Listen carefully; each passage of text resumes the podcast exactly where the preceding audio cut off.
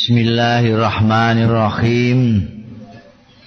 Qala an Abi Hurairah radhiyallahu an. Qala ngendika Abu Hurairah, qala da koma jumeneng sapa Rasulullah sallallahu alaihi wasallam. Hina anzalallah narikane nurunake sapa Allah Gusti Allah wahyu dawuh ayat wa anzir ashirataka al aqrabin nalikane kanjeng nabi untuk wahyu wa anzir ashirataka al aqrabin memberi peringatan sira ashirataka ing keluargamu al aqrabina sing parek-parek. Kala dawuh sapa Kanjeng Rasul, ya maksyara Quraisyin, eh wong-wong Quraisy, au kalimatan nahwaha au sakun minar rawi utawa ngendikaake kalimat nahwa sing ngumpamani maksara quraisy. Maksara quraisy mbok maksara arab apa-apa lah pokoke mempel kuwi lah manane istaru anfusakum. Padha tuku wong ijono sira kabeh anfusakum ing awak-awak dhewe kabeh La aghna ankum minallahi syai'an aku ra iso. Belani nolak angkum saking sira kabeh minallahi saking Gusti Allah syai'an ing apa-apa. Dadi kowe dhewe lah sing Ya bani Abdi Manaf eh. Anak turune Abdi Manaf. La aghna ankum minallahi syai'an Angna utala uni ya. La uni ya. Ora manfaati sapa ingsun angkum saking sira kabeh minallahi saking Gusti Allah saeane ngopo-opo. Ya Abbas ibn Abdul Muttalib. La uni angka minallahi saean. Ora isa mbelani bantu maedhai sapa ingsun angka saing sira minallahi saing Gusti Allah saean ing apa-apa. Aja mengharapkan kowe KKN aku mbek Gusti Allah. Mentang-mentang kowe paman terus aku terus mbek Gusti Allah. Pi-apian aten iki paman kula ki ambak ampun dinapak-napake ra iso. Ya Sofia tu eh Sofia amma Rasulillah sallallahu alaihi wasallam. Bulike Rasulullah Sofia kuwi bulik dhewe. Tapi aku ora iso apa-apa juga. Hmm. angki saking sira gak angka tapi angki minallahi sayene apa-apa. Ya Fatimah tuwe Fatimah binta Muhammadin putrine Muhammad Salini. Jalu sira wadon min mali saking bandaku. Nek kowe njaluk aku duit tak kei masih ti. Gak masih ta.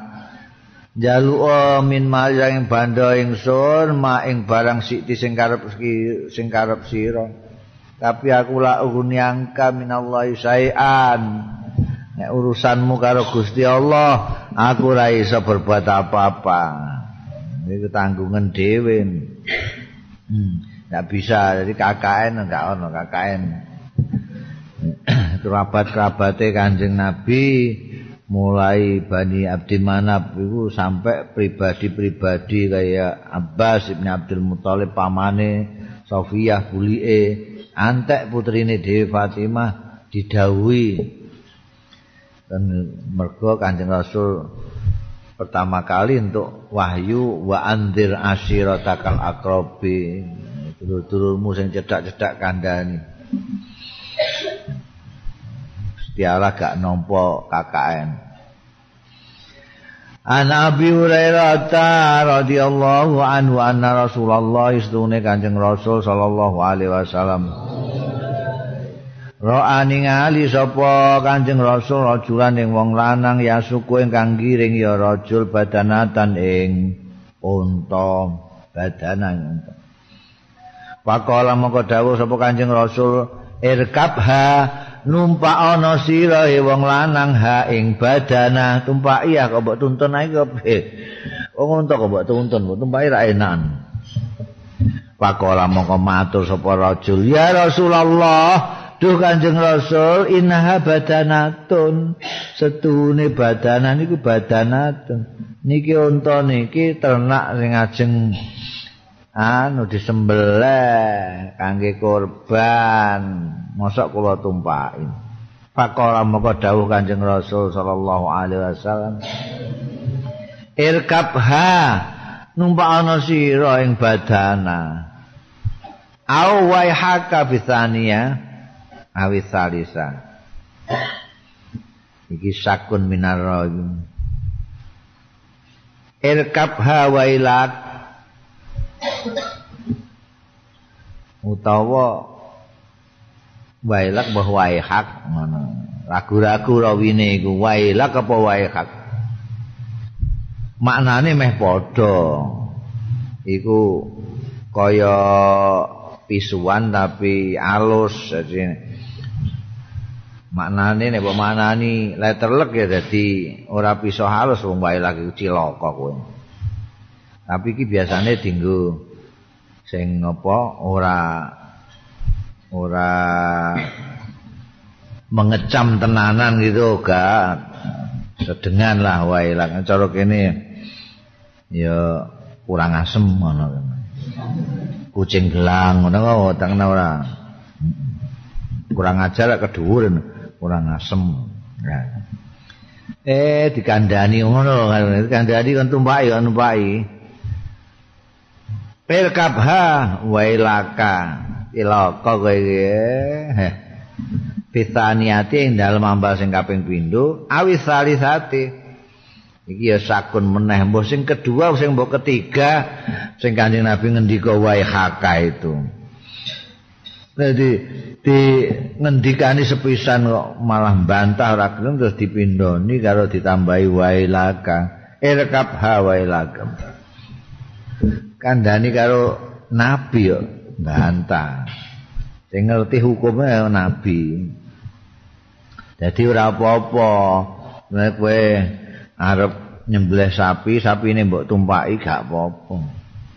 Emeh korban kebu, kebune mbok tumpaki ke omah ora apa-apa, kan.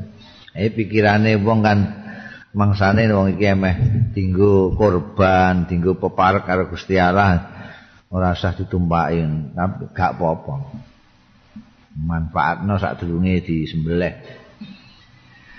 An Ibnu Abbasin anna sa'adab Anna sa'adabna ubadata senengane pegawai percetakan ning ngarokati iya iya ngene malah angel kabeh. Wong maca dibingung. Anna sa'adabna ubadata setune Sa'ad bin Ubadah tuwfiat ummuhu. Kapundhut sapa ummuhu ibune Sa'ad wa huwa ghaibun wa huwa kale utai saat iku ghaibun.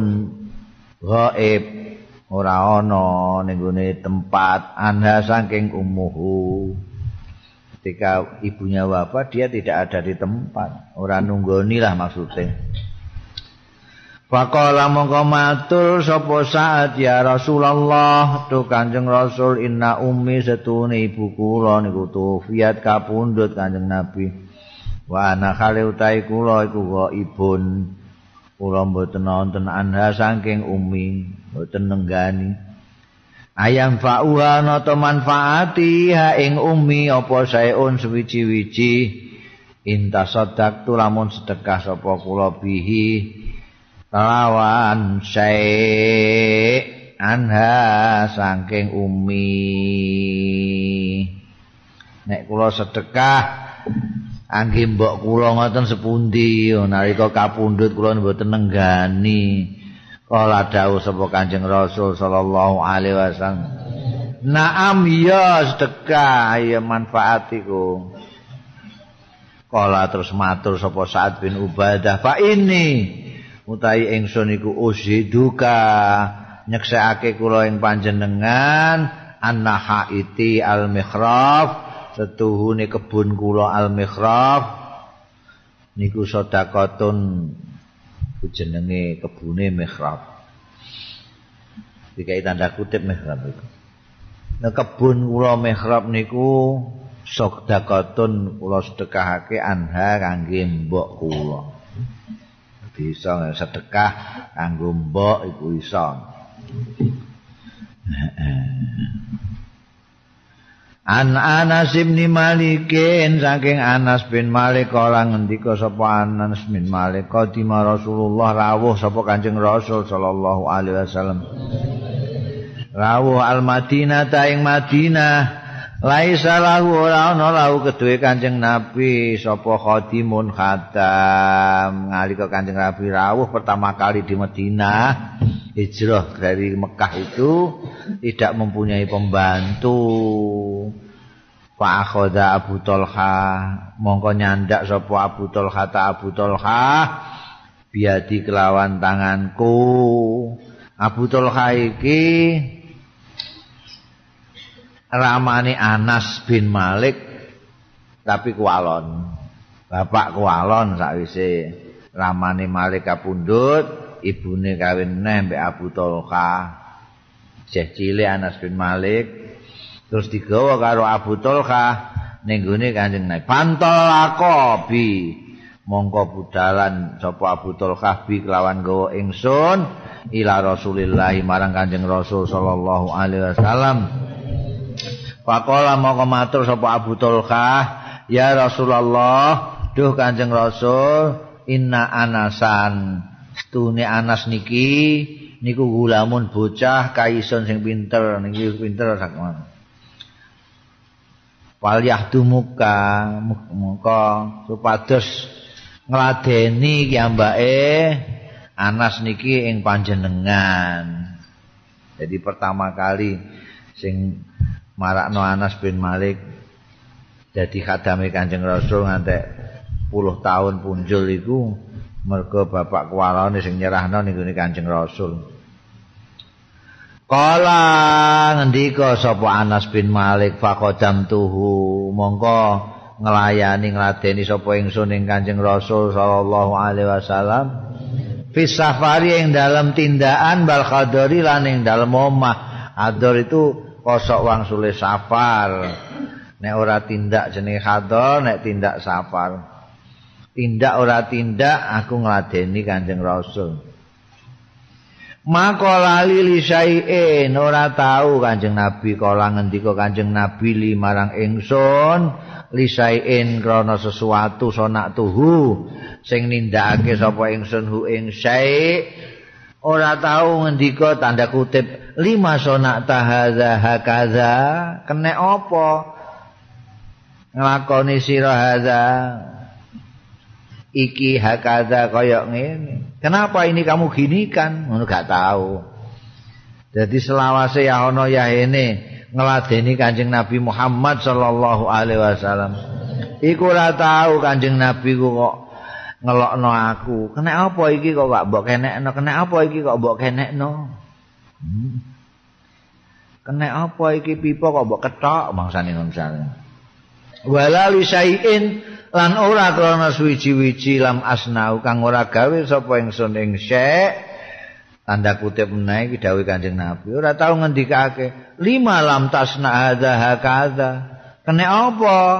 Ora mbok kerjakan iki. Hakaza kaya ngene.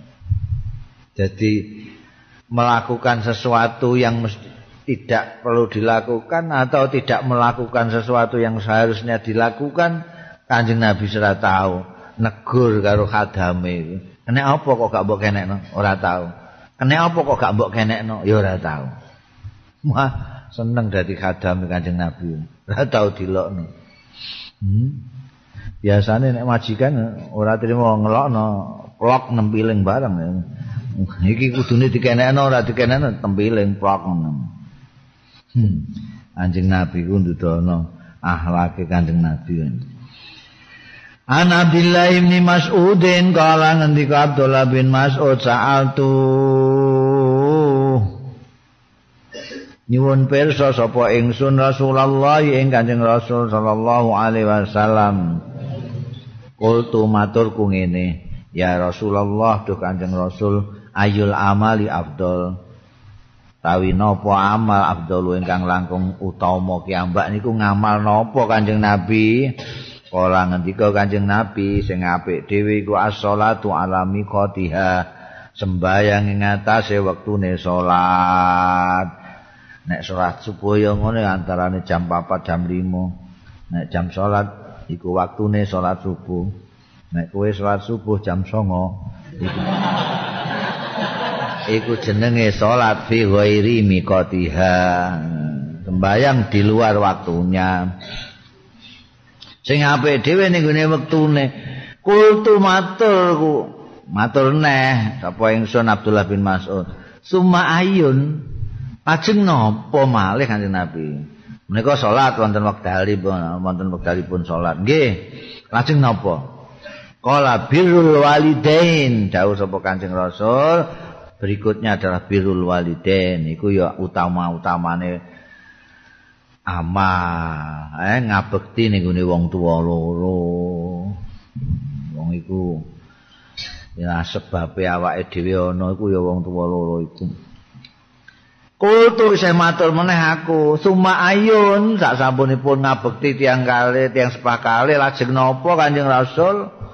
Kala dawuh kanjeng Rasul al jihadu fi sabilillah. Jihad. Eh, ranking ketiga jihad fi sabilillah itu jihad fi sabilillah. Nomor siji salat alami kotiha birul waliden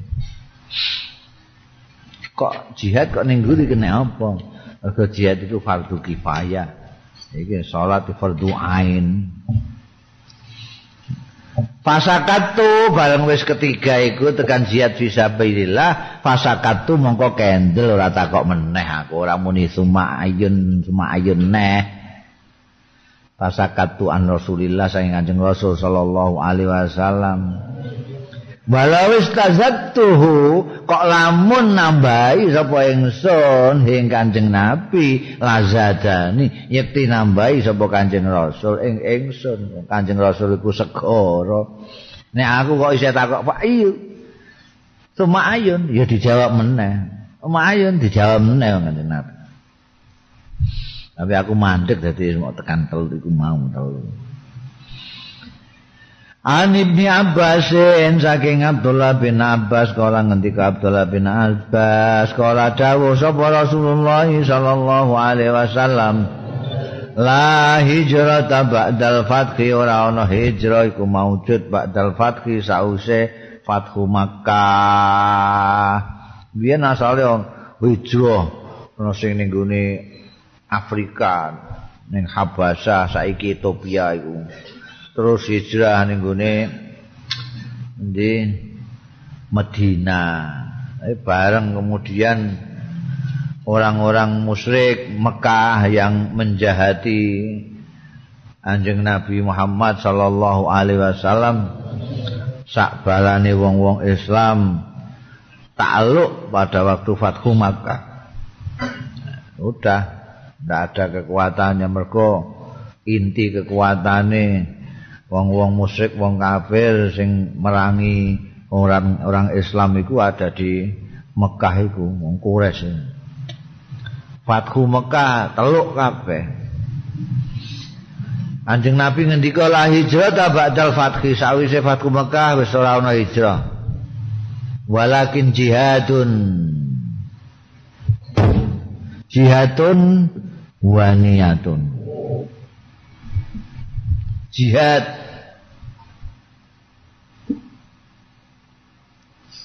wa niatun lan niat berbuat baik niat jihad. Jihad sendiri atau niat oh, tidak ada yang peperangan lah apa lah apa. Niat tok akan melakukan sesuatu yang baik meninggalkan yang buruk.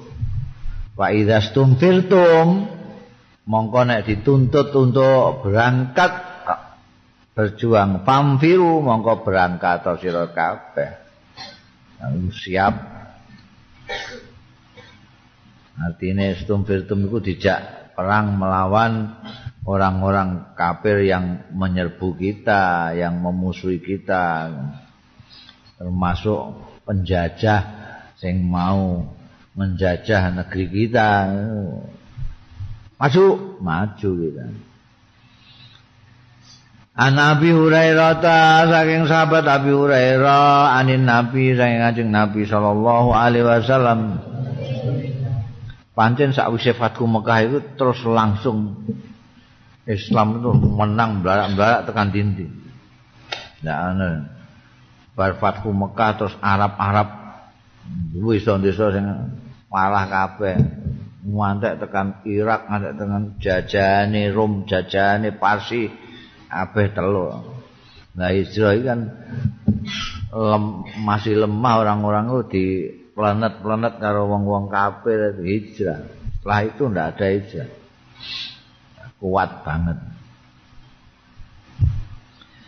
An Abi Hurairah ta'anin Nabi sang sangkan kanjeng Nabi sallallahu alaihi wasallam kala ngendika kanjeng Nabi kala Sulaiman bin Daud alaihi salam Suatu ketika Nabi Sulaiman ngendika alaihi masalam go tetep ing atase Nabi Sulaiman lan ramane Nabi Daud.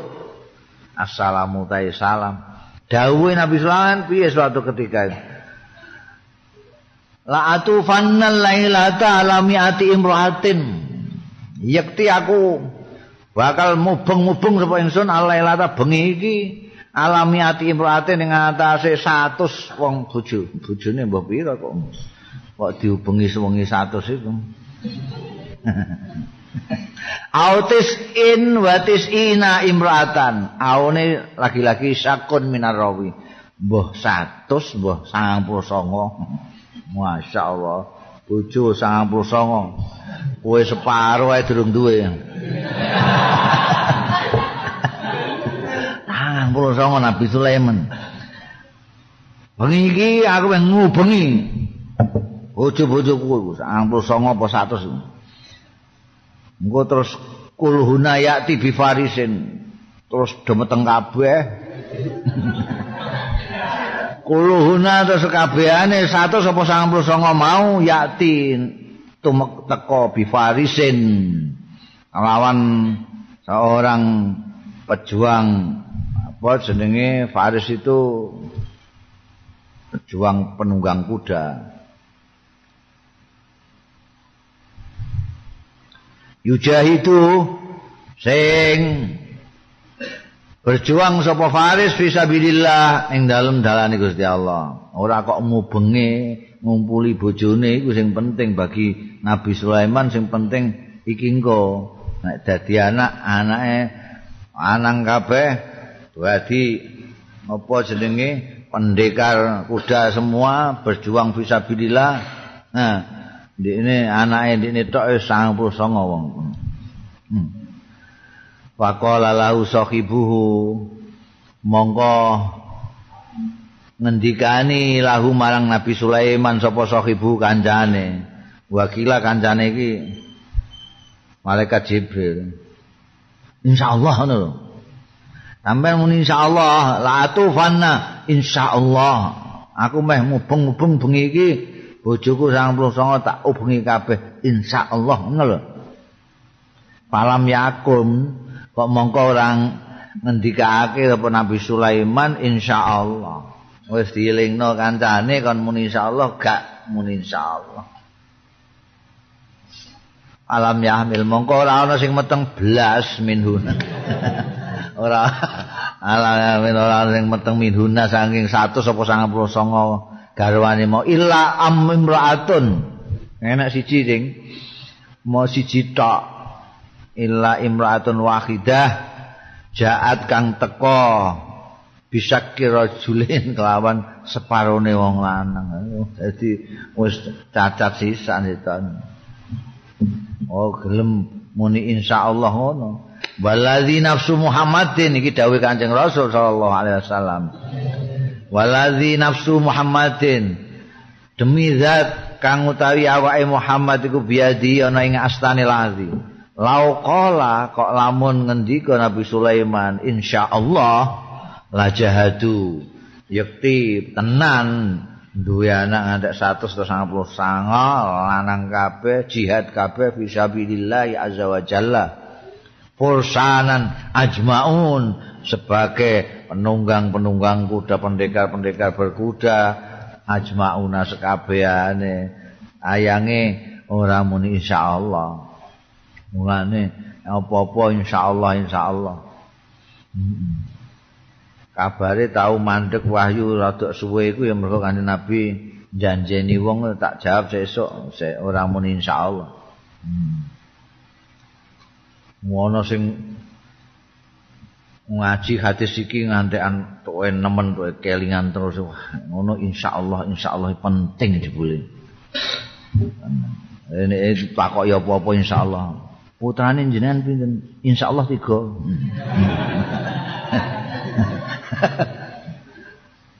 Iya. Ana sing ora muni insyaallah.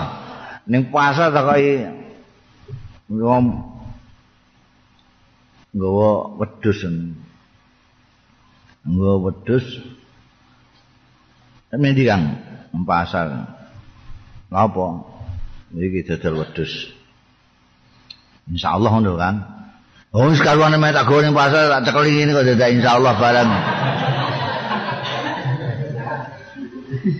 kali-kali ana preman wedhuse diswaut lah kasih dodol mulane terus kapok kanji jadi takoki wong sesuk insyaallah. Numpak bis nanti numpak bis insyaallah.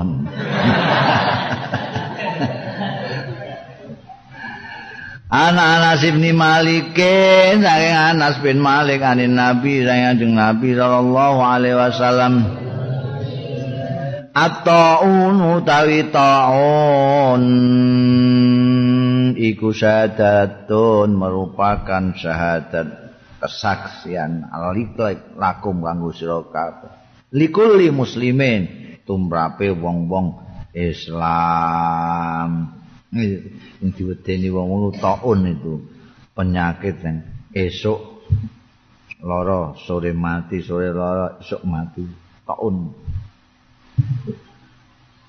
Oh, sing maknani taun itu kosta lepra, nah, sing maknani itu merupakan ya pak geblok lah penyakit yang tidak ada belum ada obatnya. Nah, saya kira-kira kanker ini ya termasuk tahun juga. Itu syahadah likulli muslimin. Artinya piye? Artinya wong sing kena taun mati karena lepra kusta karena itu dihukumi syahid. Ano ya. Jadi syahid itu ono sing syahid dunya tok ono syahid dunya kerat ana sing syahid akhirat tok. Syahid akhirat iku ya sing iki sing lara taun barang ngono kuwi iku matine mati syahid. Secara lahir secara dunya ora dianggap syahid mek wong-wong iku. Ana sing syahid dunya tok wong maju perang tapi niate ora perang fisabilillah ora mbelani agamane Allah. Utawa balik dalan mergo wedi mek Musa tapi terus kepanah kong guri mati. Matine jarine wong-wong sahid wong iku ning peperangan.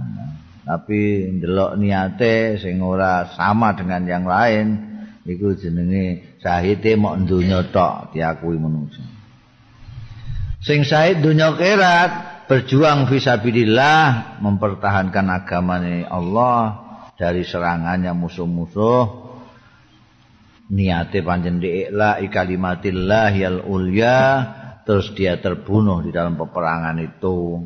Itu syahid dunia kerat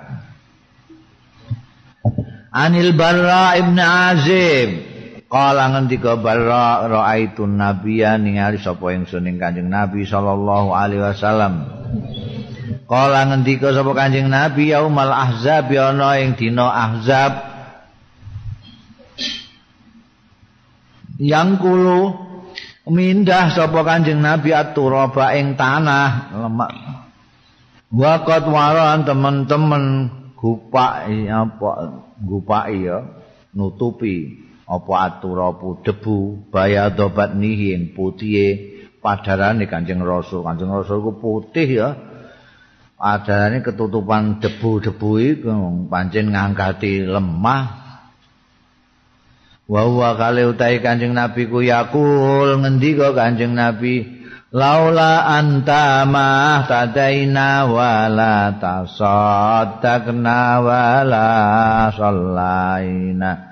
Fa anzila wa anzili sakinata alaina wa sabbitil aqdama in laqaina laula anta mbok lamun mboten panjenengan Gusti Mahtadaina mboten angsal pitedah kita sedaya.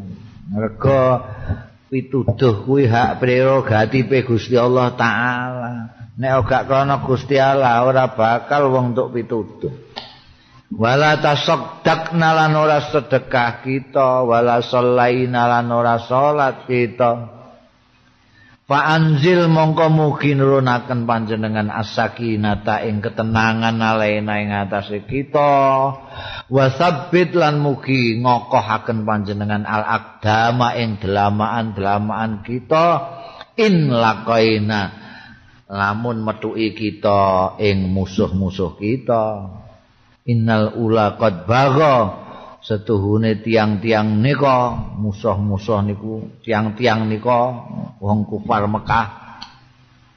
Kot bagau teman-teman lacut ya ula alaina ing atase kita. Iza aradu fitnatan tatkala ning ngarepake ya ula fitnatan ing fitnah abaina mboten purun kita Jadi perang Ahzab itu dinamakan perang Ahzab jamaah hizbun maknane partai-partai, kelompok-kelompok. Mergo wong kufar Mekah rumangsa ora iso ngatasi dhewe terus ndekne ngejak bolo. Wong kabilah-kabilah Arab dijaki kabeh ngantek ndi pokoke sing kafir-kafir iku sing ora seneng karo Kanjeng Rasul sallallahu alaihi wasallam dijaki kabeh. Dadi ora wong kufar Mekah nek ning gone Badar ini mau kufar Mekah tok. Ning gone Uhud juga tapi ning gone iki Ahzab ini wah malah ngubungi wong-wong Yahudi sing ning Madinah bareng. Wong-wong kufar Mekah itu. Wadi dikepung berang-berang, wah. Iki diserang semula kayak piye carane. Terus ana wong sing asline gak ning gak wong Arab ya Salman Al Farisi itu dari Parsi. Uh, usul karo Kanjeng Nabi. Niki nek cara Parsi niku wonten model perlindungan dalam peperangan niku ngangge parit Jadi nek umpamane mriki mangke Madinah niki ajeng diserbu saking pihak luar. Niki batas kota niki dikeduk kabeh mawon. Parit sing ngombo sehingga jarane mboten saged melompat mriki. Nek tesih tetep melompat mawon karek dikeki yang mriki itu. Setuju Kanjeng Nabi, mulane terus perang Hazab ini juga disebut perang Khandaq. Khandaq maknane parit. Nah, iku Kanjeng Nabi ora kok mengkerik terus kongkan-kongkon tok ngono gak. Kanjeng Nabi melok macul, melok ngangkati lemah gawe parit semono. Dan itu berat sekali. Karena parit yang sekira gak iso dilumpati jalan itu kan ya. Tuh jeru. Jadi untuk menyemangati orang-orang kanjeng Nabi karo rengeng-rengeng laula anta mahtadaina wala tasaddaqna wala sallaina. Karo ngangkati wedi dan kadang sing nek ana wong sing kangelan wah niki kok alot ngeten tanahe.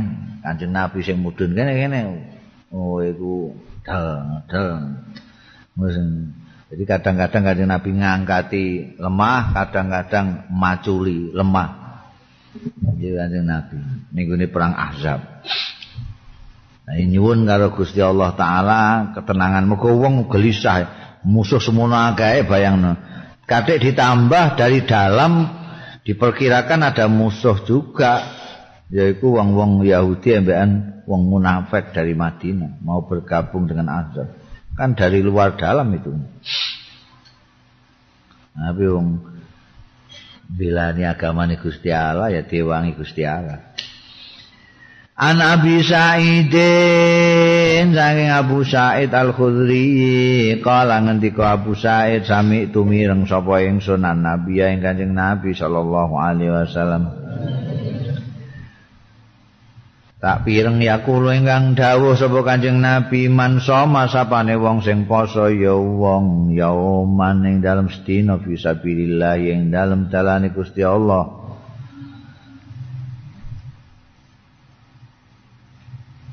Ya Allah wajahu ba'adallah wajahu mongko ngaduhake sapa Allah Gusti Allah wajahu ing raine man soma anin nari saking neraka sabina kharifan.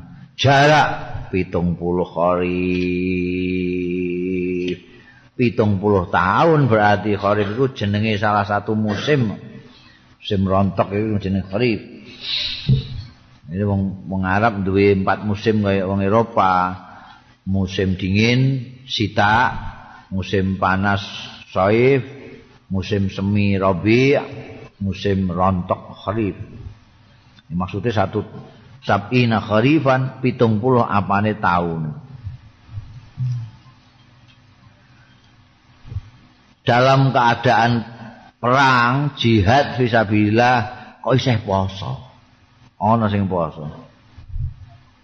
Soma yauma. Sehari saja dia poso dalam keadaan jihad fisabilillah, dia akan dijauhkan Allah dari neraka 70 tahun perjalanan. Eh, 70 perjalanan iki nek tumpakane tumpakan kol karek mbok ping 60. Ya nek numpak jet. Mulai aduh meneh. Kan?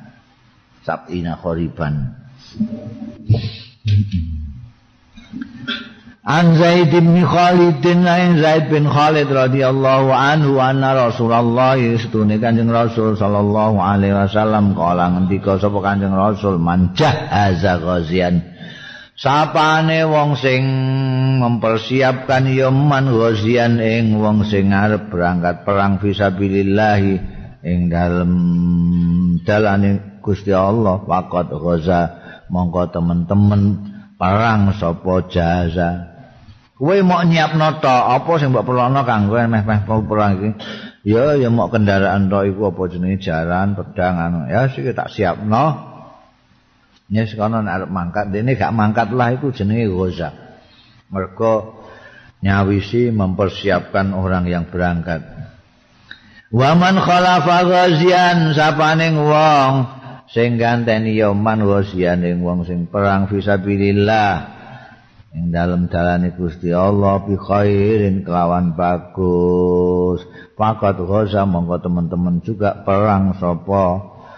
Man kaya Sayyidina Utsman bin Affan tidak ikut perang Badar tapi diserai ditinggal oleh Kanjeng Rasul diserai untuk ngurus Madinah. Ada waktu Anjing Nabi dan pembesar-pembesar Islam ini semuanya ke Badar. Jadi harus ada yang ditinggal di sini untuk tunggu Madinah. Kalau ada apa-apa. Nah, itu sama saja makanya Sayyidina Utsman apa itu termasuk Ashabul Badri meskipun tidak langsung ke Badar untuk perang bersama. Ya. Nyawisi utawa makili tinggal orang yang pergi. Sare aku iki emeh berangkat perang iki. Anakku iki engko sing ngopeni sapa? Wis tak openane kowe nek emeh mangkat perang kowe muni ngono kuwi ngopeni anake iku padha karo kowe melok perang juga gitu. Anabi Hurairah ta yaqulu ngendika sapa Abu Hurairah Kala Nabi udawu sapa Kanjeng Nabi sallallahu alaihi wasallam manih tabasa farasan sapane wong sing nyancang ya man Parosan ing kuda jaran fisabilillah kanggo persiapan ing dalam berjuang fisabilillah. Imanan krana iman billahi kelawan Gusti Allah wa tasdiqan lan benerake biwakdi kelawan ngiyakini percaya. Biwakdi kelawan janjine Gusti Allah. Fa inna shibaahu. Mongko setuhune wareke faros. Wariyahu. Lan segere faros. Riyu itu seger iku artine ana sing warek ka sego ka telo iku jenenge siba nek warek saka ngombe iku ri wariyahu lan segere maknane segere ae bar ngombe biasane glegeken terus segere cah warek tekse sibahu wariyahu warausahu lan tletonge faros wa baulahu lan uyuwe faros. Iku fi mizanihi dilebokno ing dalem timbangane man yaumal kiamat ana ing dina kiamat. Pemene nek berangkat perang? Iki durung berangkat perang. Ya mok nyancang tok disiapno kanggo engko nek ana istinfar ada perintah untuk berjuang melawan orang-orang musyrik atau penjajah dia cemplo kuda itu. Nah, dia percaya kepada Allah dan percaya janji-janjinya Allah Ta'ala maka setiap apa jenenge jaran kuwi warek apa dari makanan apa dari minuman apa letong kencing semua. Ini kira-kira nyombore bro. Nyombore ku sedina ngentekno dedek pirang kilo anu wabeh engko iku ditumplekno ning gone timbangane wong sing duwe jaran iki. Jadi timbangannya berat banget wong iku yaumul kiamah. Padahal fa amman sakulat mawazinuhu fa huwa fi isyatir radiyah. Timbangane wong iku abot ndekne uripe nanti ning yaumul kiamah sono hidup yang bahwa fi isyatir radiyah. Dalam kehidupan yang memuaskan. An Muadzin saking Muadz bin Jabal radhiyallahu anhu seorang sahabat besar yang pernah diutus jadi delegasi dari Rasulullah ke Yaman ke Jazirah Arab sebelah selatan. Kala ngendika sapa Muad kuntu ana sapa ingsun Ridvan Nabi nggoncek Kanjeng Nabi sallallahu alaihi wasallam ala khimare ning atase khimar. khimar kok goncekan masyaallah sederhanane. Jadi nek umpamane dianalogno saiki unta iku nek gak bis ya truk. untuk perjalanan jauh barang itu bangsane uh, trailer barang itu untuk untuk bis untuk jaran sedan. Sedan lah paling murah ya apa jenenge kijang lah itu itu jaran. Nek bangsa khimar ya sepeda motor iku sepeda motor atau sepeda ontel. Mergo ning dhuwure jauh ana bigol Dure khimar ngisore jaran ya ana bihol. Bihol sepeda motor, khimar ya sepeda ontel. Berarti terus ngunjak sepeda ontel nang nggone mamen. Masyaallah. Pemimpin agung numpak sepeda ontel. Ngunjekno santrine sing senior Muad bin Jabal. Hmm. Ala khimarin lahu di atas khimar lahu kagungane Kanjeng Nabi yukalu kang diundang lau kedue khimar diundang ufail ufail Kanjeng Nabi itu semua binatang peliharaannya dikasih nama semua. Ada jenis koswa, jenis ufail. Ini dinamakan nanti.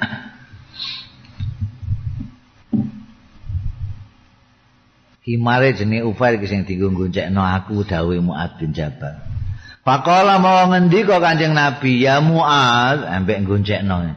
Ya Mu'ad, he Mu'ad, hal tadri, ana to ngerti sira haqqallahi ing hae Allah sing wajib ala ibadi ing ngatasé kawula-kawulane Gusti Allah. Wa haqqal ibad apa ngerti kowe ing hake kawula-kawula sing wajib ala Allah ing ngatasé Gusti Allah? Ada hak ada kewajiban. Apa haknya Allah yang wajib atas kawula dan sebaliknya? Apa haknya kawula sing wajib atas Allah taala. Dibedheki ngono kultu matur sapa ingsun. Allahu wa rasuluhu a'lam. Gusti Allah lan utusanipun Gusti Allah alam ingkang pirsa Gusti Kanjeng Rasul. Ora mboten ngertos. Kala ngendika Kanjeng Nabi fa inna haqqallahi setuhune hake Allah sing wajib ala ibadi ing atase kawulane Allah iku ayyak buduhu yen to nyembah ya ibad. Hu ing Allah wala yusriku lan ora nyekutokake ya ibad. Bihi kelawan Allah ora nyekutokake saean ing apa-apa. Nyembah Gusti Allah tok. Ora campur nyembah brahala nyembah watu nyembah kuburan nyembah duit nyembah kursi nyembah kedudukan gak nyembah Gusti Allah tok Isrok itu ngono, nyembah Gusti Allah bareng-bareng iki, bareng-bareng.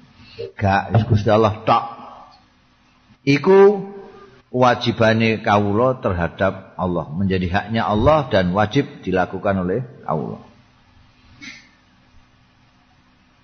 Wa haqqal ibad lan setuhune hake kawula kawula ala Allah ing atase Gusti Allah iku Allah yu'adziba yen ta ora nyiksa sapa Allah man ing wong la yusriku sing ora nyekutokno ya man bihi lawan Allah saean ing apa-apa.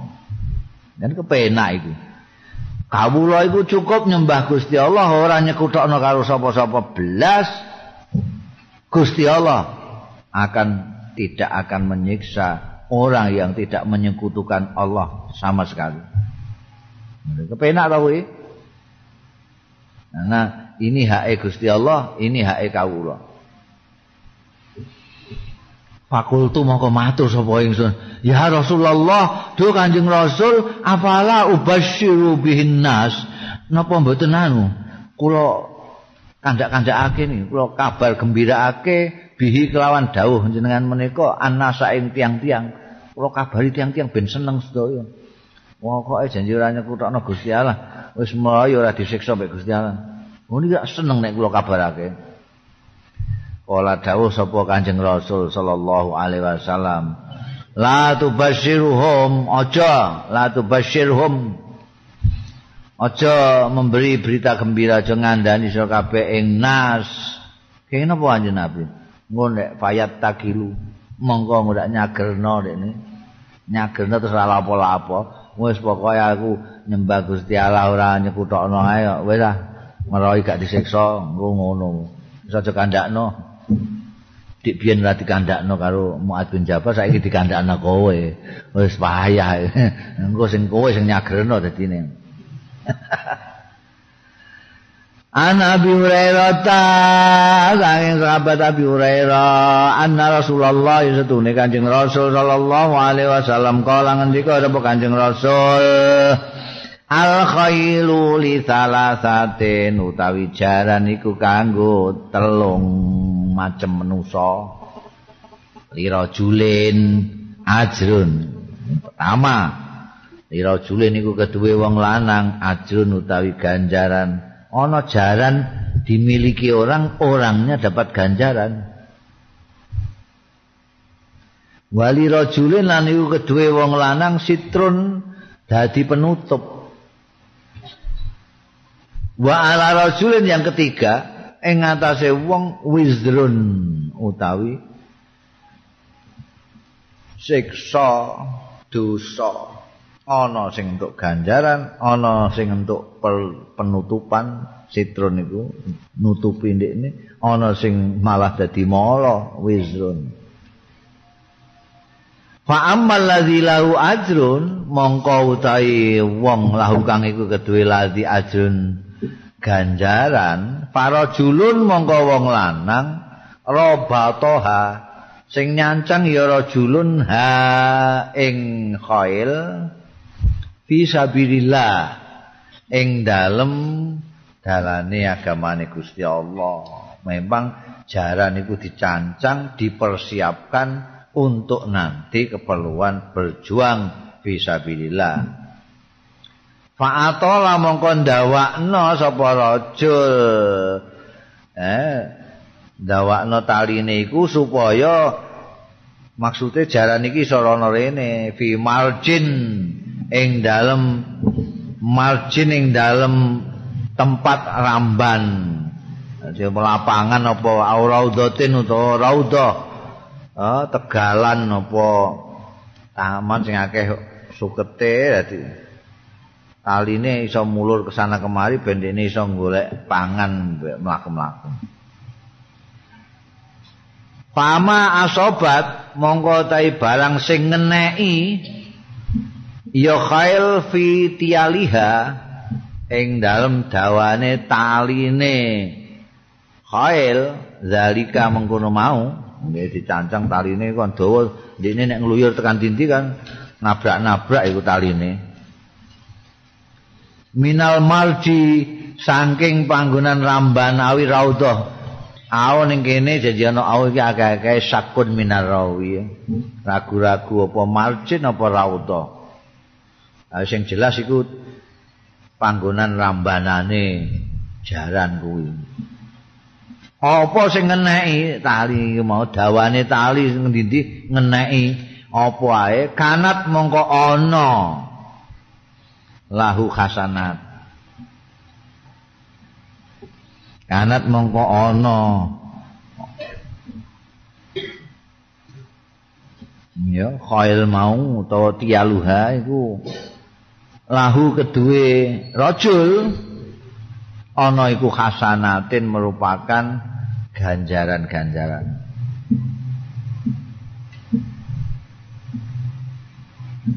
Taline nabrak iki untuk ganjaran tan taline napa iki untuk ganjaran. Walau annaha qata'at. Lamun setuhune khail iku qata'at mutus tialaha ing taline mau iku nek wonten taline dadi taline nabrak-nabrak terus untuk ganjaran. Lah nek piyambake medhot taline. Lau anna lamun stune khaliku qata'at mutus ya khail. Tialaha ing taline khail pastanat mongko ingkrak-ingkrak seneng lah pastanat mongko lincak-lincak ya khail sarofan au sarofen satu langkah atau dua langkah ke sana kemari. Kanat mongko ana apa? Arwa suha.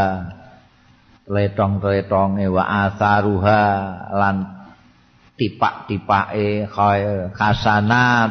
Tan iku merupakan ganjaran bagusan lahu kedue rajul walau anha marat mengucul walau anha lamun setuhune khail iku marat liwat.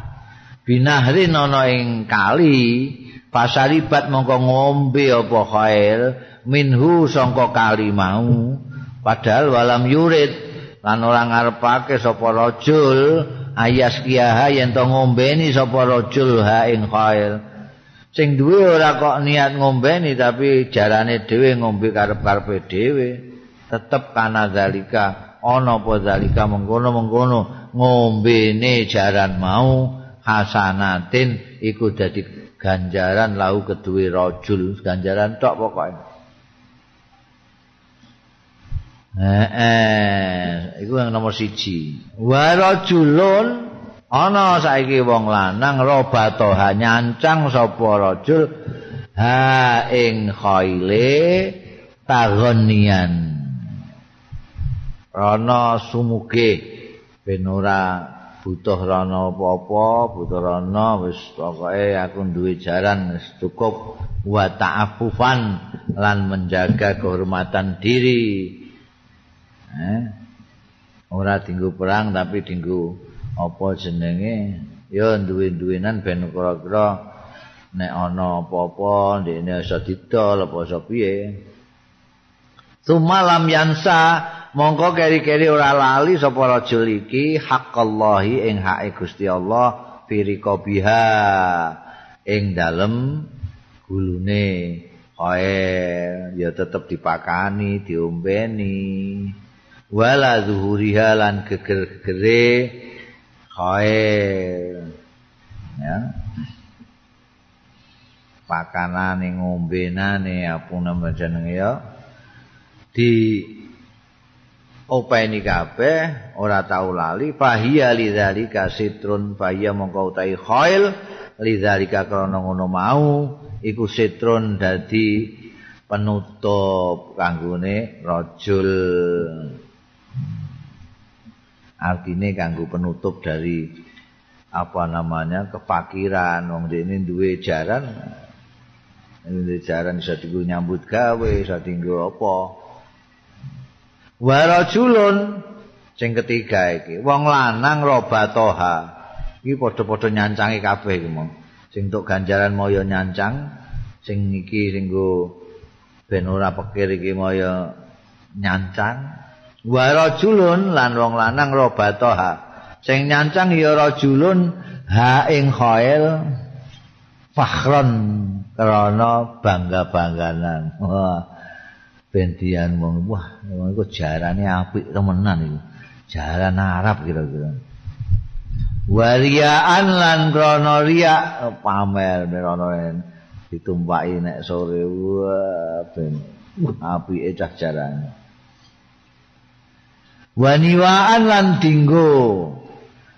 Musuhi li ahli islami marang ahli islam. Fahiya mongko utai khair iku wizrun merupakan dosa siksa ala zalika ing atase mengkono-mengkono wong lanang. Mergo dinggo bangga-bangganan dinggo musuh wong Islam. Ana Aisyah radhiyallahu anha qalat ngendika Siti Aisyah kana ana yauma idin ana ing dinane Id yal abu dolanan sapa asudanu? Wong-wong ireng. Saiki mulane iku sing sebelah selatannya Mesir itu negara Sudan itu mergo wonge ya pancen ireng-ireng. Sudan. Wong Sudan. Wong Sudan lagi main. Pas hari raya main. Bidaraki wal khirab Darok iku jamake darka iku tameng sing saka kulit. Nek saka anu iku sing saka logam jenenge mijan iki. Mijan iku tameng. Nek sing saka kulit jenenge iki darok iki. Wal khirab lan tombak. Jadi ini kesenian rakyat Sudan, kesenian rakyat Sudan. Apa tari perang, istilahnya tari perang. Nek kene ya kaya Papua punya itu. Wong barang keseniane meh padha iku. Nggo tombak ambekan tameng. Oh, uh uh uh ngono. Ngono terus. Heh. Jalan numpak jalan ya jalane lincak-lincak, menari-nari, wonge nari-nari tari perang. Lagi main iku. Pak Ima aku rada lali iki. Pak Ima saaltu apa ana kalane aku sing nyuwun Rasulullah ing Kanjeng Rasul sallallahu alaihi wasallam. Wa ima qala utawa ana kalane Kanjeng Nabi sing nawani. Ngendika Kanjeng Nabi tastahina kepengin tah sliramu antal durin. Yen to ningali sira ana main dangdung dangdung dangdung. Dar dar dar dar dar dar. Terus mbah aku sing kula kepengin ningali mbah aku sing ngono mbah Kanjeng Nabi sing nawani kowe kepengin delok ta? Fakultu moko matur ingsun Naam nggih Kanjeng Nabi. Pak Akomatni moko ngedekake sapa Kanjeng Nabi ing ingsun waraahu ana ing burine Kanjeng Nabi. Mergo sing delok iku wong lanang-lanang tok. Siti Aisyah ditawani pengen delok kene ning guriku. Pak Akomatni waraahu. Khadi utawi pipi ingsun iku Allah khadi ing atase pipine Kanjeng Rasul. Wah, mesrane. Wah, ya aku. Ari ndelok nempel ning gune-gune Kanjeng Nabi. Ambek nonton niku kesenian rakyat Sudan iku mau ya. Wa yaqululan dawuh Rupane wong Sudan rada sungkan juga kok ana Kanjeng Nabi ambekan Siti Aisyah nonton. Waya kula ngendika Kanjeng Nabi, "Dunakum wis terusno Bani Alfida dunakum." Nek kono ana cara kene wis kono terusno Bani Alfida ta eh Bani Alfida. Kalau leren sungkan ana piye ditekan terusno Kanjeng Nabi. Terusno. Kata ida malaltu sehingga nalikane wis bosen sapa ingsun tarian ngono ngono tok ae aku wis bosen bareng aku wis bosen kala dawuh sapa Kanjeng Nabi Hasbuki wis cukup tah siramu Kultu matur sapa ingsun naam nggih sampun. Kala padhabi wis kana mlebu mah iki sing digo dalil apa tari-tarian rakyat iku oleh. Ndelok ngono barang iku ora apa-apa nek bodho. ngono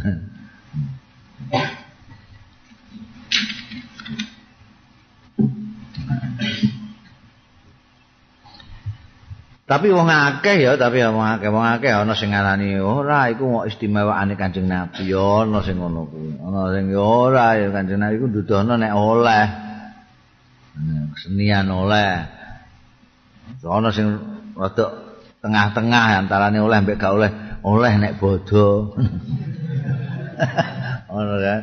Lan sing ana sing ana sing nek sing nambahi oleh nek bodho lan sing suasanane kaya bodho ngantenan sunatan barang ngono kuwi.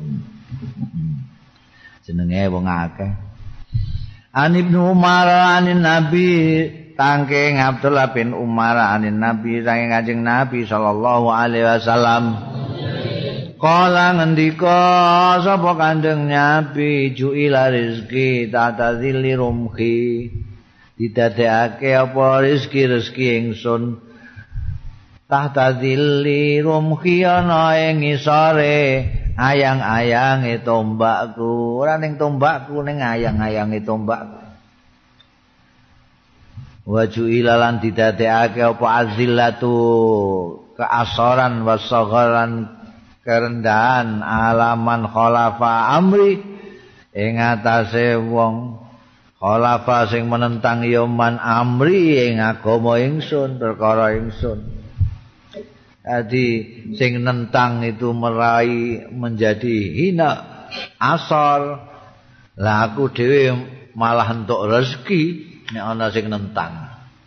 Mergo apa rezekiku iku di bawah bayang-bayang tombakku. Nek ana sing nglawan tombak tak cekeli ngono ae wis entuk rezeki aku. Maksude ghanimah ghanimah. Jadi ora perlu perang kadang-kadang ora perang wong wis telak teluk dhisik. Untuk ghanimah rezeki. Wah, berlimpah-limpah nang ghanimah itu. Tapi wong Kanjeng Nabi ora seneng sugih dadi ya pas kapundhut barang ya ora ninggal apa-apa, malah ninggal utang. Gadean ini wong Yahudi. Padahal nek kersa Kanjeng Nabi Masya Allah. Setiap perang untuk ghanimah semono. Fek segala macam kan dibagi lima mesti untuk bagian Kanjeng Nabi.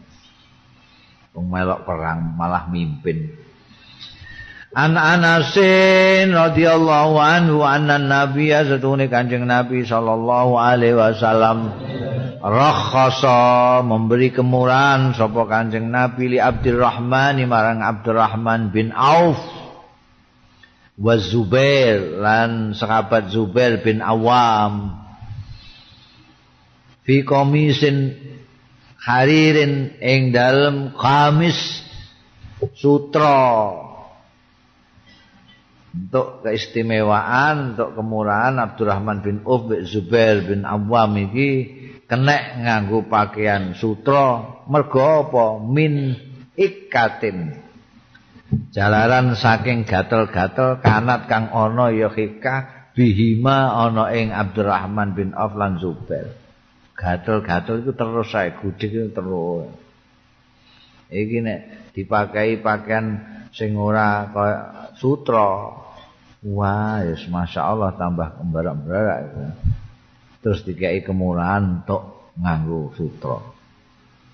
Ya, ora panas, ora gatel, adem.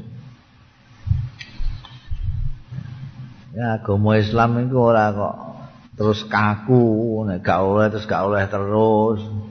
Ono ora ono kemurahan-kemurahan itu.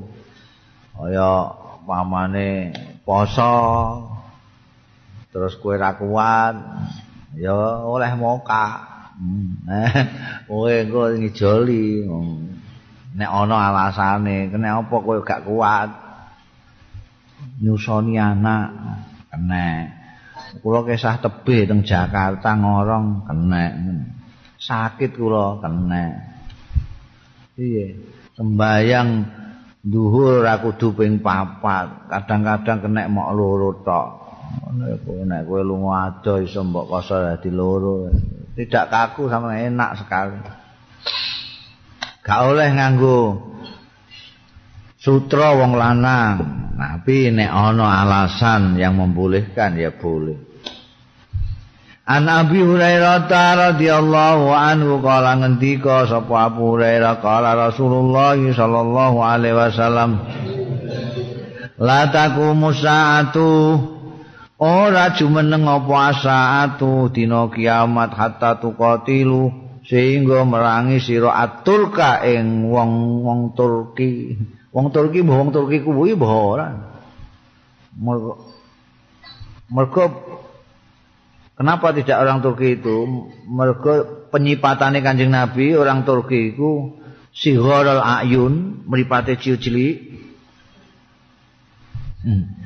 Matane cilik-cilik ora kaya wong Arab, wong Arab mripate ombo-ombo. Sihal ayun mripate cilik-cilik. Khumrul wujuh raine wabi. Iki malah kaya wong Tibet gitu ya. Wong Tibet. Zulfal unuf sing mekrok-mekrok untuk irunge gedhe irunge. Ora mancung kaya wong Arab, mekrok gedhe ngono. Ka'anna wujuhahum. Kaya-kaya rai-raine wong-wong Turki iku mau iku al majanul mutarraqa mutraqa kaya perisai tameng sing ditutuki ameng ditutuki dadi potongane ora halus ngono bergidal. Iku kaya sapa iku bangsa ndi? Etoke kaya wong Tibet apa wong barbar. Wong Turki ya. Ora pati ngono kuwi. Wong Turki mripate ora cilik-cilik. Wala takumus saah. Lan ora jumeneng apa asaatu kiamat. Hatta tuqatilu sehingga merangi sira kauman. Ing kaum ni aluhum kang utahi sandal-sandale kaum iku asyaru terdiri dari rambut iki ana sing kandha nek sandal iku terdiri rambut iku dinam terus dinggo sandal ana sing ngene ana sing kandha maksude ni alhum sa'ar iku mergo rambuté dawa banget ngantek tekan sikil. Sekalian rambut sekalian dinggo sandalan. Ya ana sing ngono. Nah iku termasuk tanda-tandane wis meh kiamat Tapi tanda-tanda kiamat itu wakeh banget. Umumnya wis banyak yang terjadi saiki iki. An Abi Hurairah ta kala ngendika sapa Abu Hurairah kala Rasulullah dawuh sapa Kanjeng Rasul sallallahu alaihi wasallam Umir tuan uqatilan nas aku diperintah anu qatilan nas ento merangi sapa ingsun annasa ing manusa manusa kafir mestine. Hatta yaqulu sehingga ngucapake sapa nas la ilaha illallah. Pamangkala mongko sapane wong sing ngucap sapa man la ilaha illallah faqat asama minni. Mongko teman-teman wis ngreksa sapa man minni saking ingsun nafsu ing awak dhewe man ora kena dipateni. Pamalahulan bandane man illa bihaqi kejaba kelawan hake ma. Hake wong mau wa khisabu ta khisabe man Allah ing atase Gusti Allah. Dadi wong sing wis syahadat maca la ilaha illallah itu berarti dia sudah menjaga dirinya tidak akan diapa-apakan oleh Anjing Rasul sallallahu alaihi wasallam jiwanya juga tidak boleh ude-ude kecuali bihakihi dia mateni wong lalu dipateni itu salah itu tapi kalau tidak karena apa-apa ndak boleh. Wa malihi bandane juga gitu. Bandane selamat ndak akan dirampas ndak akan diapa-apain. Kecuali dia ini nggak asap berarti itu dirampas sampai pemerintah An Abdullah bin Abi Aufa saking Abdullah bin Abi Aufa anna Rasulullah setune Kanjeng Rasul sallallahu alaihi wasallam Biba di ayami yang dalam sementara dina-dinane Kanjeng Nabi Allah tilaki fiha kang ketemu sapa Kanjeng Nabi fiha yang dalam lati ayam ketemu al adua yang musuh. Intadara Biba di ayamihi intadara ngenteni sapa Kanjeng Rasul kata malat sehingga condong apa asam susul ngenge Tuma koma mongko keri-keri jumeneng Kanjeng Nabi finnasi ing dalem wong-wong. Pakola mongko ngendika Kanjeng Nabi ayuhan nas. E wong-wong la tamannau aja padha ngarep-ngarep sira kabeh liko al adu ing ketemu musuh. Was'alullah al afiyah lan jalu sira kabeh Allah ing Gusti Allah al afiyah ta ing slamet. Tapi fa idza lakitum Mongko tatkalane ketemu laki tumuhum. Tatkalane ketemu sira kabeh hum ing musuh-musuh. Pas biru mongko sabar tabal sira kabeh aja mlayu. Wa lamu lan ngerti sira kabeh annal jannata setune swarga iku tahta zilalis suyuf di bawah bayang-bayangnya piro-piro pedang. Tumakola kari-kari Aos Kanjeng Nabi Allahumma munzilal kitab. Duh pangeran Gusti Allah pangeran kula munzilal kitab ingkang ronaken kitab kula. Wa mujriyas sahab lan sing nglakokake mendung. Wa hazimal ahzab lan sing mlayokake musuh-musuh. Bolo-bolo musuh. Ezimhum mugi melayakaken panjenengan ngalahaken panjenengan ing ahzab wansurna lan mugi nulungi panjenengan alaina ing atase kita. Nek pada waktu perang Kanjeng Nabi itu selalu menunggu kalau sudah rada adem bar, bar ngono kae uh, matahari sudah lingsir Anjing Nabi wis pidato di depannya pasukannya. Ini sekarang kalian jangan mengharap wah gandrung ketemu kepengen ketemu musuh. Tak sikate ya nek tak sikate nek kowe sing nyikat nek kono sing nyikat. Aja mengharapkan ketemu musuh. nyuwun ning Gusti Allah ae supaya selamat wilujeng. Tapi kok sampai ketemu dengan musuh, kowe aja mundur, aja melayu. Yang sabar. Mergo kamu tinggal sedikit itu dengan surga itu. Kalau ketemu musuh itu. Di bawah bayang-bayang pedangmu itu surga. Bar pidato terus baru Kanjeng Nabi ndonga niku Gusti Allah taala baru lanjut. An Abi Hurairah ta kala dawuh sapa Abu Hurairah kala ngendika sapa Kanjeng Rasul sallallahu alaihi wasallam Kullu sulama utawi saben-saben ros-rosan minan nasi saking manusa alaihi kuwi ngatasé kullu sulama sedekatun sedekah. Kula yaumin ing dalem saben-saben dina tatlu sing muncul fi ing dalem yaum apa asamsu sengenge. Ya dilu bainas naini sedekah kok ngadili sapa wong bainas? Naini antarane wong loro sedekah niku merupakan sedekah. Wa yu'inu rajul ala dabatihi payah alaiha. Wa yu'inu lan bantu. Sapa wong arrajula ing wong lanang ala dabati ing atase. Tumpakane rajul payah milu alaiha mongko ngangkat sapa wong alaiha ing atase dabah. Momot berarti apa jenenge? Ana wong nggawa glangse ning gone gonjekan sepedane kok medet-medet arep ceblok. Kowe mbok angkat nang kang benakno sih iki ceblok nggo kowe kacir gabamu eh cekelise sepedamu tak benakno mbok angkat. Mbok angkatno sing wis arep ceblok iki untuk ganjaran sedekah iku kowe. Hmm? ana wong gegeran terus mbok tengahi sampai ora sida geger sedekah. Sedekah itu masya Allah pintunya banyak sekali.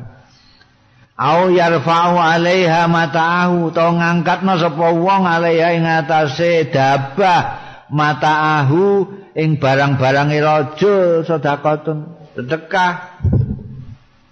Mbok angkatno. Wal kalimatu thayyibatu ta kalimah sing bagus. Apa iku tahlil apa tahmid apa apa iku sedekah sedekah utawa omongan sing apik. Wa kullu khatwatin utawa setiap langkah ya tuha sing melangkah sapa nas ha ing khatwah ila sholati marang sembahyang sedekah niku sedekah. Wa yumitul adza lan nyingkrihake sapa wong al adza ing piloro mbah paku mbah dom ri anitoriki saking dalan sedekah niku sedekah. Jadi panggonan sedekah iku akeh. Cara untuk mendapatkan pahalanya sedekah itu tidak hanya duit bisa bermacam-macam. Kulo sulama ros-rosane wong eh iso dienggo bantu wong ngangkatno glangsene entuk ganjarane sedekah ngomong sing apik entuk sedekah melaku ning gone panggonan salat sedekah. Iki penting apa jenenge? Ngiprik-ngiprik sedekah-sedekah ganjaran-ganjaran sing ngene iki saiki penting banget. Mergo apa? Mergo zaman akhir iki dosa ya pirang-pirang. Nabrak-nabrak awak terus ae. Esuk metu omah nabrak dosa Durung tekan pasar wis nabrak dosa ping pira iku mau. Lah iku harus diimbangi, diimbangi. Ketemu kanca padha-padha ndongakno assalamualaikum warahmatullahi wabarakatuh. Waalaikumsalam. Nek ana anu ditulungi ana wong tuwa emeh nyabrang ora wani sabrangke anu kabeh iku sedekah kabeh. Ya. Jadi engko kan ditimbang timbanganmu. Nek ora mbok sa saingi mbok imbangi karo sing ngene-ngene iki, engko timbangan ning kono jomplang. Wong saben dina mbok itungi ku dosa ping pira. Hmm. Nguyah. Ora alhamdulillah misah karo. Ana wong uyah ning dalan mbok delok. Akeh pokoke anim ya Umar. Anim ni Umar saking Abdullah bin Umar. Anin Nabi saking Kanjeng Nabi sallallahu alaihi wasallam. Lao ya alam lamun ngerti sapa anas wong-wong maing barang fil wahdati ing dalam kesendirian. Ijen lamun ngerti maing barang aklamu kang ngerti sapa ingsun. Masa mongko ora bakal mlaku sapa wa sapa rakibun wong sing numpak bila ilin ana ing wektu bengi. Wahdahu hale dhewean. Dheweane roket untunge kowe kok gak roh sing diwerohi Kanjeng Nabi. Kok ngerti ngono? Masyaallah Kanjeng Nabi ku roh bangsa alus bareng kowe ra roh kok roh ngono wis gak wani girap-girap kowe. Mbak sepeda dhewean bengi-bengi peteng eh juk-juk kowe diroi. Ngono banaspati ngono. Jujune ya kowe gak ngerti dadi ana hikmah kowe gak ngerti.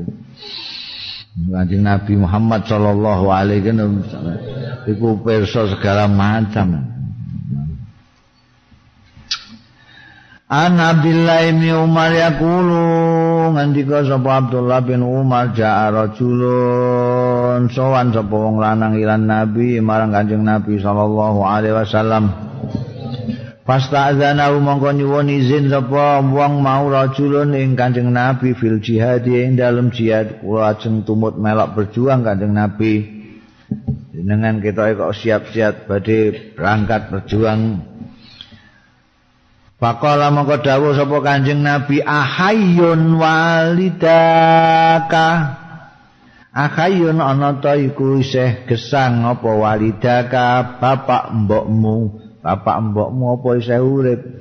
Kala ngendika sapa rajul na'am tasih Kanjeng Rasul. Kala mau ngendika Kanjeng Nabi Kanjeng Rasul fa fihi ma mongko ing dalem walidaka mau fajahid berjuang sira. Ana kowe tenaga pikiranmu curahno kanggo ngabekti ning wong tuwa loromu iku perjuanganmu ning kono. Ya dadi kok ana sing di anjuri perang ana kok sing perang kok dikongkon mus izin perang kok malah dikongkon ngladeni wong tuane tok ae. Iki menimbulkan pertanyaan jawabannya apa nek ana pertanyaan? Jawabane iki sing kadang-kadang wong do. Apa jenenge? Kurang paham lali. Rumangsane wong-wong iku Kanjeng Nabi Muhammad sallallahu alaihi wasallam. Iku merekam kaya kowe saiki. Biyen durung enek rekaman rumangsane wong-wong iku Kanjeng Nabi ngrekam nggawa mic terus kasih diputer rekaman terus ngendika innamal a'malu binniyat wa innamal likulli imri'in ma nawa. Terus muni salah satun yuk tauna ujurahum marratain terus lumangsane ngono gak kesan itu timbul karena sekarang hadis-hadis Kanjeng Rasul itu sudah dimodifikasi, sudah dijadikan buku, ana sing kumpulan patang puluhan arba'in, ana Sahih Bukhari, kemudian ada Jauharul Bukhari, ada Mukhtasar Bukhari, ada Muslim, ada Sarah. Sehingga orang itu lali. Nah, itu sebetulnya ada konteksnya. Kanjeng Nabi udah mungkin ngendikan terus ditulisi mbek wong dhewe-dhewe ne. Nabi ngendika apa tulis. Ya apa tulis. Gak. Kanjeng Nabi ngendikane dhewe-dhewe. ngepasi apa ngepasi apa baru ngendikan ora kok ana wartawan teko terus oh anjane piye ngendikan jenengan gak gak jadi ada makanya ana sahabat sing mara ning Kanjeng Nabi ausini ya Rasulullah. Kula jenengan nasihati Kanjeng Nabi. Kanjeng Nabi dawuh la takdzab aja muring-muring. Tapi ana sahabat liya ana hadis liya sing muni ausini ya Rasulullah. La takdzib aja goro. Ini kok beda kenapa? Wasiate ning ngene iki kok la takdzib ning ngene iki kok la takdzab nah iki mulane perlu nek ning ngene Quran ngerti asbabun nuzul ning ngene hadis ngerti asbabul wurud. Iki wong iki mergo ngamukan dadi nyuwun nasihat dikai nasihat la takdzab iki wong iki wong tuane tuwa-tuwa bapake tuwa mboke tuwa ora ana sing ngrumati terus didhawuhi akhayun walida. Tak seure orang? Asih. Ya siku fafihima fajahid Jadi ini penting. Saiki banyak orang-orang itu sing gara-gara uh, tidak sadar tentang adanya konteks ini terus memahami apa anane teks terus salah paham terus kadang-kadang langsung menolak. menolak. Aku tahu seminar, seminar itu barengan karo tokoh feminisme. feminisme itu tokoh yang memperjuangkan kesetaraan wanita dengan laki-laki. Ngarepe mahasiswa-mahasiswa, separuh mahasiswa-mahasiswa, separuh mahasiswi-mahasiswi. Oh. Mahasiswa ana sing nakal kok. Itu ada hadis Kanjeng Nabi Muhammad mengatakan nek ana wong wedok diajak turu bojone ora gelem iku ngantek esok dilaknati karo malaikat ngantek esok iku takal itu bagaimana itu? Ada ada hadis begitu itu gimana? Wah langsung tokoh feminisme itu. Oh, itu pasti hadis mauduk. Itu hadis bikinan. Tidak mungkin kanjeng Nabi merendahkan perempuan seperti itu. Masa perempuan hanya untuk konco turu kalau tidak mau terus dilaknat itu kan melecehkan wanita. Tidak mungkin kanjeng Nabi begitu tidak mungkin. Lagi orang mahasiswa dari celelean maaf bu saya tidak tanya sama ibu. Saya tanya sama Gusmus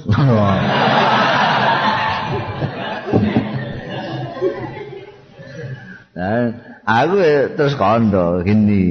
Jadi kita itu jangan mengira bahwa hadis-hadisnya Kanjeng Nabi itu diucapkan lewat rekaman atau ada orang yang nyadet Kanjeng Nabi ngendika tidak. Semuanya ada konteksnya. Seperti hadis ini. Hadis yang ditanyakan tadi itu kalau ada perempuan seorang istri tidak sedang M tidak sedang sakit tidak sedang lemes tidak sedang kesel tidak laupo-laupo dijak turu bojone kok emoh tidak usah malaikat saya juga melaknati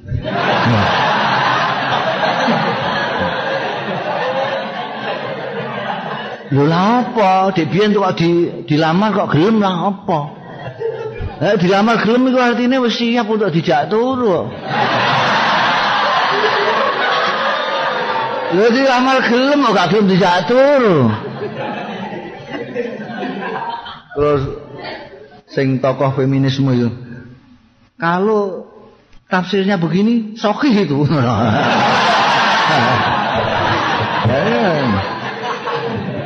Ya, itu yang dia bikin bilang mauduk gara-gara ndak ngerti konten ngerti konten dia yang bilang sokeh ini mong dene angger ngomong ae ora tau ndelok kitabe jadi itu juga begitu. Jadi kan ada orang yang dianjuri jihad. Wah di bank-bank itu jihad nomor satu. Mulane ngantek ana wong-wong laskar jihad barang iku ngantek tekan gone Afghanistan barang melok latihan. Iku kan mergo dhewe njikuk hadis sitok-tok iku sing jihad iku padahal sing melok rono kadang-kadang ana wong tuane sing butuhno ndikne barang. Nah, itu kan harus ngerti. Setiap dawuh Kanjeng Nabi ini ada konteks. Anib ni Ambasin ana usami'a dunia Abdullah bin Abbas. Anahu dunia Abdullah bin Abbas iku sami amireng ya Abdullah bin Abbas an Nabi ya Kanjeng Nabi sallallahu alaihi wasallam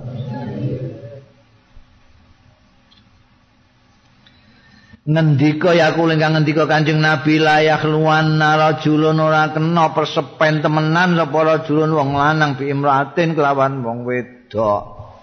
Gak entuk wong lanang dhewean wong wedok tok tengil-tengil wong loro ning kamar apa ning gak oleh. Mboten napa-napa mawon ora apa-apa lah.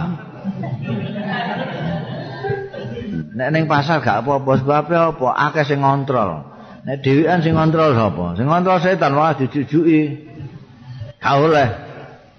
Wala tusafiranna imra'atun. Lan ora kena lunga temenan sapa imraatun wong wadon illa wa ma mahramun. Kejaba wa ma iku satane imraah mahramun sing duweni mahram. Mahrame apa? Apa jenenge dulure? Mantune maratuane termasuk bojone itu ya saiki gak pati dianu gak pati direwes dawuh Kanjeng Nabi iki Oke, dawuh wedok-wedok do mangkat dhewean. Ah, karepe dhewe. Pako mamongkong jumeneng sapa rajulun wong lanang fakola mongko matur Kanjeng Rasul ya Rasulullah. Kanjeng Nabi dawuh ngono terus sing ngadeg. Uktu tiptu fi ghazwati kadza. Kula pun tercatet Kanjeng Rasul fi ghazwati kadza wa kadza. Tenggine perang niki-niki. Kok gak disebut? Nek sebut rak jenenge gak lali. nanti jadi disebut niku niku niku ngono. Tapi wa kharajat imraati lan medal sapa imraati bojo kula hajatan khalil kaji. Kula niku pun tertulis, kula niku pun daftarke diri untuk melok perang jenengan. Tapi bojo kula niki ajeng kepengin kesah kaji pun diniki. Kala dawuh Kanjeng Nabi Muhammad sallallahu alaihi wasallam. Idhab wis kowe berangkat ae fakuja kaji sira ma'im ra'atika sartane bojo ira. Jadi ada orang yang mau berjuang disuruh ngladeni wong tuane ana sing arep berjuang disuruh untuk uh, ngancani sing wedok eh, macam-macam itu. Tidak sama. An Nabi Hurairah ta saking Nabi Hurairah ta anin Nabi saking Kanjeng Nabi sallallahu alaihi wasallam kol ngendika Kanjeng Nabi salah satun ana wong telu tiga orang tiga macam orang yuk tauna diparingi ya salah sah ujurahum ing ganjaran-ganjarane salah sah diparingi ora sepisan tapi marratain double dua kali rong ambalan Ada tiga macam orang yang ganjarannya double. Sopo itu? Pertama, ar-rajulu. Wong lanang takunu kang ana lahu kedue rajul apa al-amatu budak wedok. Wong lanang duwe budak wedok. Fayu alimuha mongko mulang sapa rajul ha ing amat Fayuhsinu taklimah mongko bagusake ya rajul taklimah ing mulang amat diwulang antek pinter. Wa yu'addibuha lan didik sapa rajul ha ing amat fayuhsinu mongko bagusake sapa rajul adabaha ing kelakuane amat. Kanjeng Nabi merangkaikan antara taklim karo takdib. Jadi iki mesti kudu dadi sistem pendidikan nasional harus itu. Ya dikasih pelajaran taklim, ya dididik supaya ora terjadi kayak sekarang inflasi orang pinter tapi kelakuane elek. Jadi malah ngerusak kabeh. Yang kita harapkan ada orang-orang pinter yang terdidik. Mentalnya bagus, akalnya bagus. Ojo nek pinter tok ora dididik iso sombong. Iso orang ngamal nang ilmune sak. Terus no iki. Wong lanang sing tok ganjaran dobel, wong lanang sing mulang budak wedoke diwulang apik, dididik apik, sumayati kuha. Mongko keri-keri merdekakno sapa rajul mau ha ing amat sawise pinter dididik apik dibebasno. Dibebasno, dimerdekakno. Bareng wis merdeka fayat fayat fayat tazawwajuha. ya tazawwajuha fa ya tazawwajuha mongko ngawini sapa rajul ha ing amat palahu mongko iku keduwe rajul ajroni utahi ganjaran loro. Wis merdekakno. Ulang barang merdekakno terus nomor loro wong telu mau. Wa mukminun lan wong sing iman min ahlil kitab. Saking ahli kitab allazi kana mukminan kang ana ya lazi ahlul kitab iku mukminan mukmin summa amana mongko keri-keri. Iman sapa lazi bin nabiyyi kelawan kanjeng nabi Muhammad sallallahu alaihi wasallam Palahu mongko iku kedue mukmin mau ajroni utawi ganjaran loro. Kaya sahabat Abdullah bin Salam dulu seorang apa namanya ahlu kitab yang baik. Tapi ketika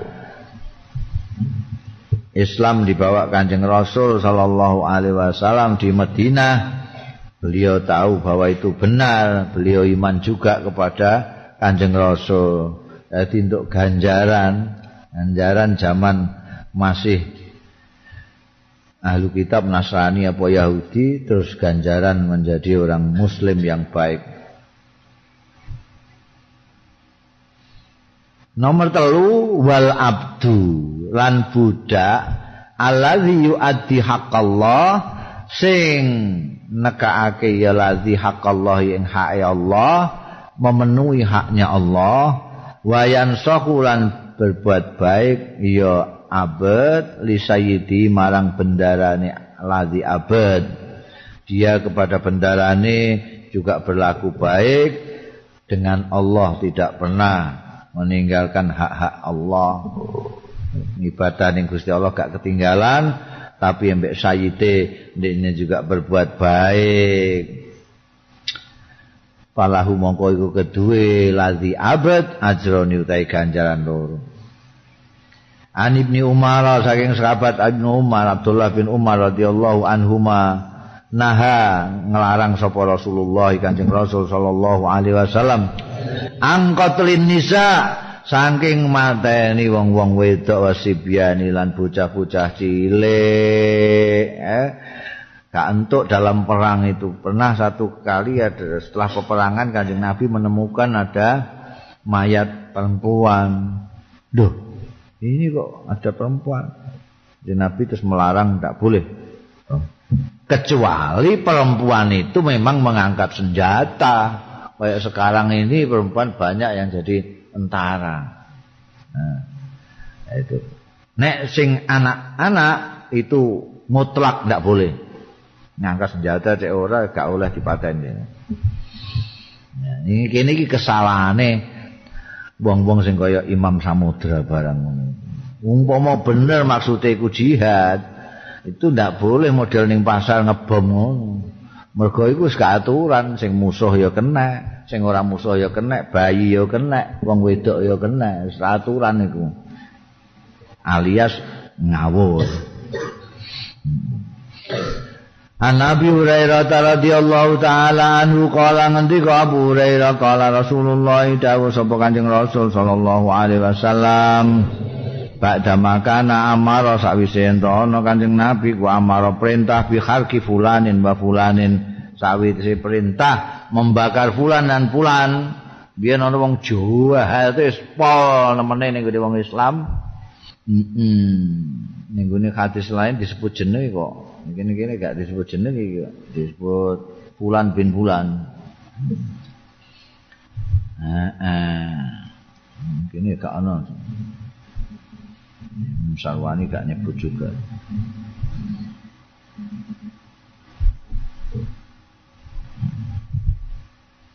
Ya Habar bin Aswad sampai Nafek bin Abdullah.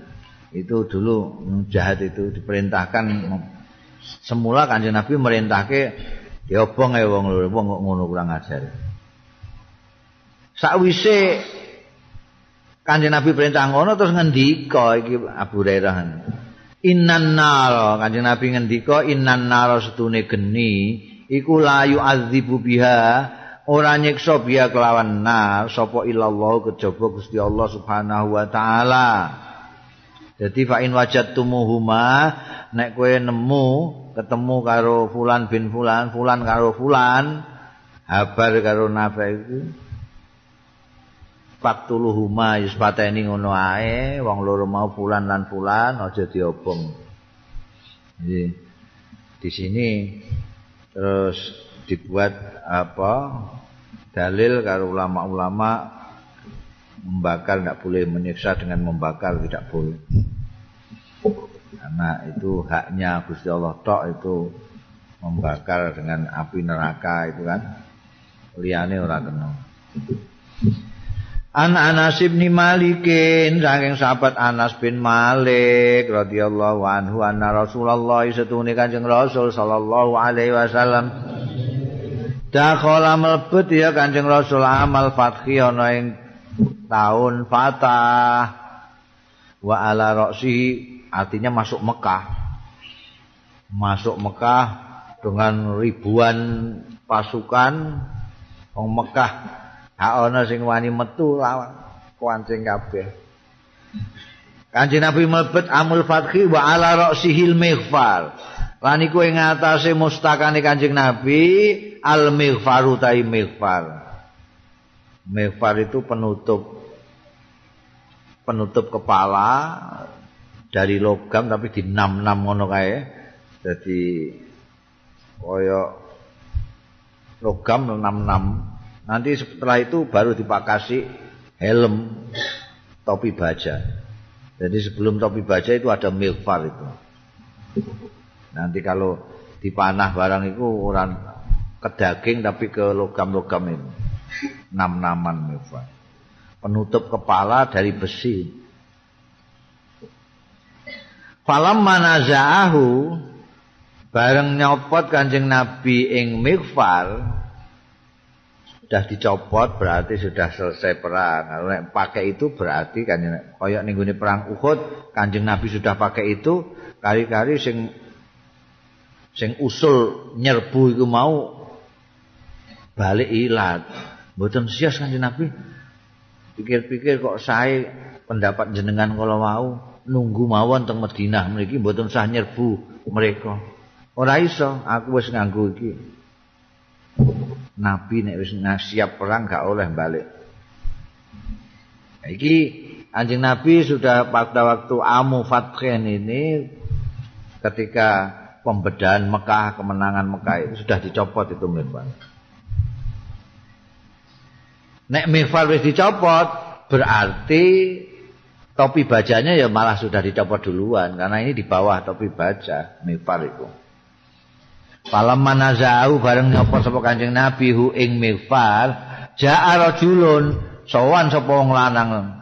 Pakola mongko matur sapa rajul, "Ya Rasulullah, do Kanjeng Rasul, inna ibna khatal muta'alliqun bi astaril Ka'bah."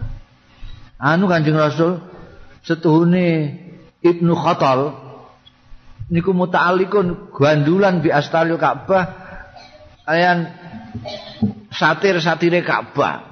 Sing ireng iku satire Ka'bah. Ibnu Khattal iku tau mlebu Islam sediluk terus murtad terus ana wong Islam sing bantu ndekne ning kancane dipateni nganggur. Akhire ndekne iku nglumpukno wong wedok-wedok iku diwarai nyanyian-nyanyian kon mengecam anjing Nabi karo wong Islam. Wah, itu Ibnu Khattab termasuk yang dicari-cari. Karena musuhi wong Islam nemen.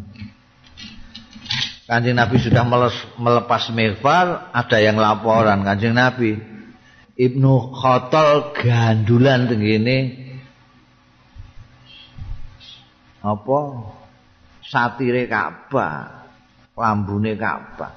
Padahal Kanjeng Nabi begitu masuk ke Mekah wis ngumumno apa sing mlebu ning gone Masjidil Haram aman, sapa sing mlebu omahe Abu Sufyan aman. Lah iki mlebu ning gone Masjidil Haram gandulan Ka'bah sisan. Kanjeng Nabi tapi pakola mau ngendika Kanjeng Nabi. Uktulu Matenono sira ing Ibnu Hatal ora peduli gandelan. Apa jenenge? Gandulan satir Ka'bah lah. Nah karena ini ada pentingnya no nyopot mighfar sak piturute itu kaitannya nanti di dalam mengambil dalil boleh enggak. Kita itu nyerbu ning Mekah tak piturute. Biyen nalika taun 79 tahun 79 itu Masjidil Haram diduduki karo pemberontak Juhaiman CS wah itu ulama-ulama Saudi itu